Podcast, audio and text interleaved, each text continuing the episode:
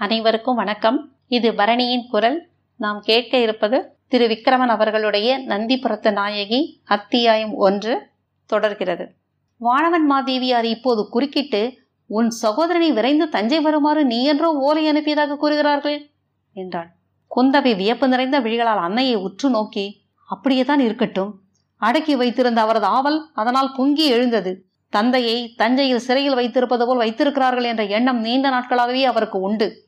அது உண்மை என்று அறிந்து அவர் துள்ளி ஓடி வந்தார். வரும் வழியில் அந்த துக்ககரமான முடிவுக்கு இலக்கானார். தந்தையின் மனம் துடிதுடிக்கும்படி அவர் மாள காரணம்? தந்தையே உங்கள் மீது பேரன்பு கொண்ட என் சகோதரர் ஆதித்த கரிகாலரின் கடைசி விருப்பம் என்ன தெரியுமா?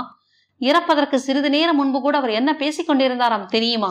தங்களை பொன் மாளிகையில் ரத்தன வைர வைடூரியங்கள் கொண்ட அரியணையில் அமர வைத்து மகுடாபிஷேகம் செய்விக்க வேண்டும் என்பதை பற்றிதான் அவர் தன் உள்ள கிடக்கை பலரிடம் கூறியிருக்கிறார். அப்பா உங்கள் அருமை மகனின் கடைசி ஆசையை நிறைவேற்றாவிட்டால் அவர் ஆவி இங்கு மட்டும் வந்து உங்களை கேள்வி கேட்காதா? குந்தவை பிராட்டியாரை நெஞ்சு தழுதழுக்க கூறிய வார்த்தைகளில் கொஞ்சம் கொஞ்சமாக சுந்தர சோழர் மனம் மாறியிருக்க வேண்டும். விஜயாலய சோழ மன்னர் நிர்மாணித்த தஞ்சை மாநகரத்தில் நின்று சுந்தர சோழர் காஞ்சி நோக்கி கிளம்பினார். தஞ்சை மக்கள் கண்கலங்க அவர் எல்லோரிடமும் விடைபெற்றுக் கொண்டார். சோழ சாம்ராஜ் அதிபதியாக ஆகும் காலம் எப்போது வரும்? என்று உள்ளத்தே எண்ணிக்கொண்டிருந்த உத்தம சோழ தேவரின் கண்கள் கூட கலங்கின. அதிக நாட்கள் தங்காமல் விரைவில் வந்துவிட வேண்டும் என்று அவரும் உடைந்த சொற்களுடன் தழுதழுத்த குரலில் கூறினார். சிறிது நாட்கள் தங்கியிருந்து திரும்பும் எண்ணத்துடன் தான் சோழ நாட்டினின்று நடுநாடு கடந்து தொண்டை நாடு அடைந்தார் சுந்தர சோழர். காவிரியின் நீரில் குளித்து கழித்த அவரை பாலாற்று நீர் பரிமளிக்கச் செய்தது. பொன் மாளிகையின் கம்பீரம் அவரை கவர்ந்தது. பறந்து விரிந்த பாலாற்றும் கரையில் அமைந்த மாளிகை அவர் உள்ளத்துக்கு அமைதியை கொடுத்தது. புன்முறுவல் கண்டு பல ஆண்டுகள் கடந்த அவர் முகத்தில் அடிக்கடி முறுவல் ரேகை படர்ந்தது. கைலாசநாதர் ஆலயத்து மணியோசை அவர் இதயத்தில் தன்னம்பிக்கையை வளர்த்தது. காலையிலேயே ஆண்டவன் திருநாமங்களை கூறும் அழகிய பதிகங்கள் அவர் உடலில் புத்துணர்ச்சியை ஊட்டின. அவரது உடல் நலம் கேட்டு போக சிற்றரசர்கள் அவ்வப்போது வந்து போயினர்.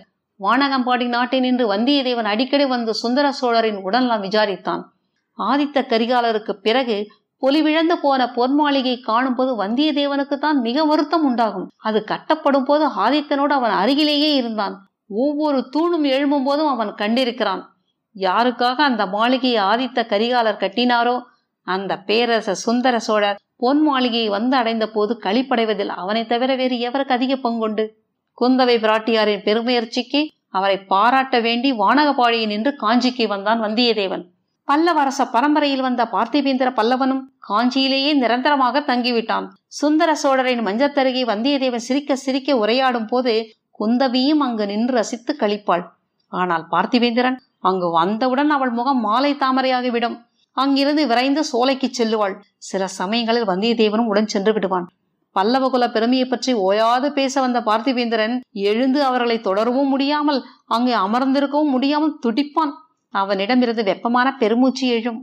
இந்த நிகழ்ச்சிகளை பத்தாண்டுகளுக்கு முன் இதே பொன் மாளிகையில் நடந்த சம்பவங்களை இப்போது குந்தவி தேவியார் எண்ணி பெருமூச்சு விட்டாள். அவற்றை நினைவுக்கு கொண்டு வர வேண்டும் என்பதற்காகத்தானோ என்னவோ அவள் நந்திபுரம் விட்டு வந்து காஞ்சி பொன் மாளிகையிலேயே தங்கியிருந்தாள். என்ன கனவு கலையாமல் இருப்பதற்காகவே அவள் அமைதியை நாடி மேல் மாடத்தில் வந்தமர்ந்தாள்.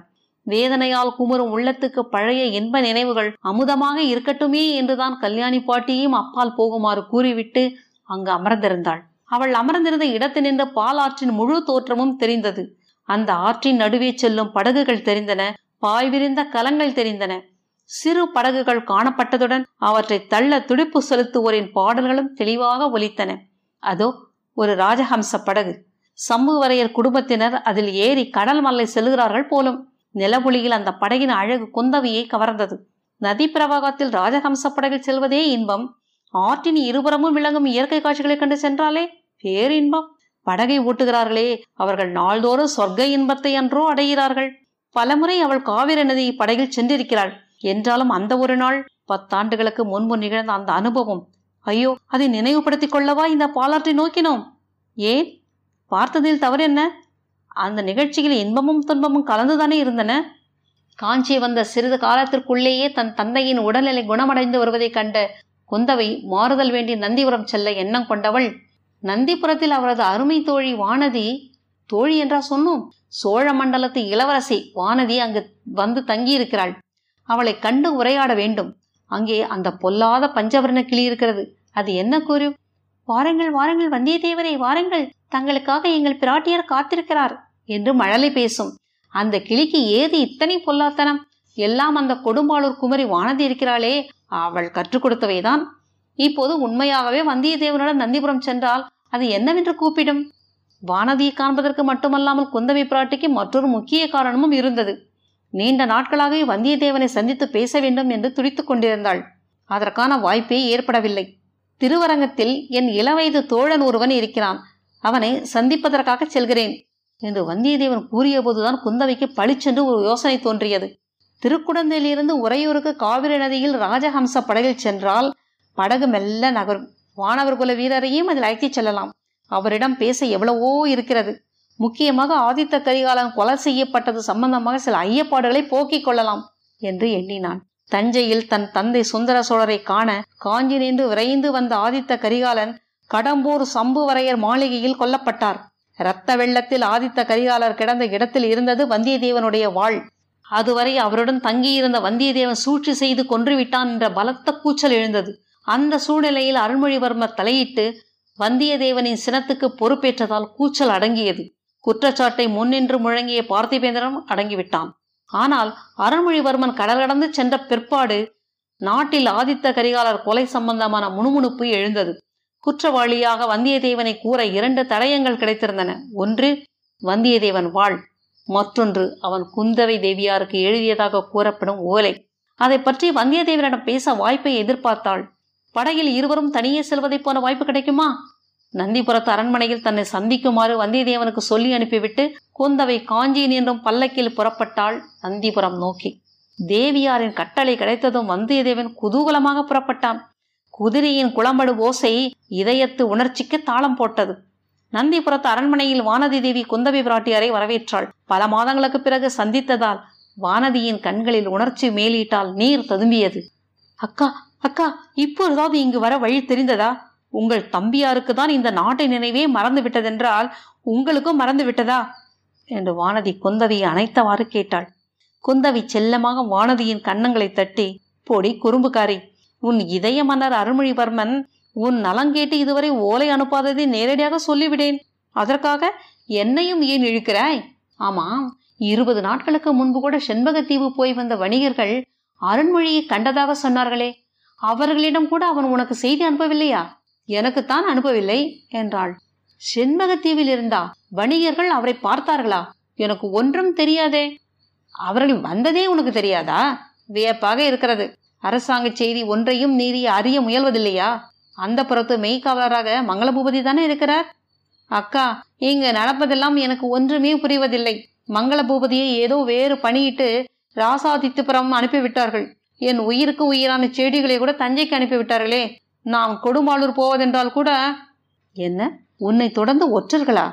இருக்காது பெண்ணே இருக்காது. உனக்குரிய எஜமான் அருள்மொழி வரும் வரையில் உன்னை பத்திரமாக காப்பாற்றி கொடுக்க வேண்டாமா? அதற்காக இருக்கும். அக்கா எனக்கு என்னமோ இந்த வாழ்க்கையே பிடிக்கவில்லை. என்னையும் அவருடன் மரக்கலம் ஏற்றி ஏன் அனுப்பவில்லை? ராமபிரானோட சீதை வனாந்திரவாசம் அனுபவிக்க செல்லவில்லையா? அவ்வாறு இல்லாவிடில் உங்களுடனாவது என்னை அழைத்துச் செல்லுங்கள். அடி வானதி இந்த சோழ சாம்ராஜ்யத்து அரண்மனையில் வீற்றிருக்க போகும் உனக்கு இன்னும் உலக விவகாரமே தெரியவில்லை. என் தம்பி அருண்மொழியை கடல் கடந்த நாடுகளுக்கு செல்லுமாறு கூறியது சோழ நாடு இரண்டாக பிரிய வேண்டாம் என்பதற்காகத்தானே. ஆனால் உன் தந்தை தன் மருமகனுக்கு பட்டம் கிடைக்காமல் நான் செய்து விட்டேன் என்று குறை கூறுகிறார். உன்னையும் சேர்த்து அனுப்பியிருந்தால் நிச்சயமாக என்னை சூழ்ச்சிக்காரி என்றே வர்ணித்து விடுவார். அக்கா அவர் அப்படியா கூறுகிறார். அவரை பொறுத்தருளுமாறு உங்களை நான் வேண்டிக் கொள்ளுகிறேன். எனக்கு தெரியும் அக்கா உங்கள் நல்ல எண்ணம். இந்த உலகத்து மக்களுடைய திருவாய் எப்படியும் பேசும். ஆரம்பத்திலிருந்தே இளையவர் மீதுதான் உங்களுக்கு அன்பு அதிகம் என்றும் அவருக்கே சோழ நாட்டை அழிக்க வேண்டும் என்றும் திட்டமிட்டு வந்தீர்களாம். அதற்காகவே ஆதித்த கரிகாலரை கொல்ல சூழ்ச்சி செய்தீர்களாம். உத்தம சோழருக்கு உரிமை இல்லை என பேசினீர்களாம். ஆனால் தாங்களோ யாரும் எதிர்பாராத வகையில் ஒரு செயல் செய்தீர்கள். தங்கள் இளையவரை கடல் கடந்து போகச் செய்தீர்கள். உத்தம சோழருக்குத்தான் முடி என்ற முடிவு ஏற்பட வழி செய்தீர்கள். அத்தியாயம் ஒன்று தொடரும். வணக்கம்.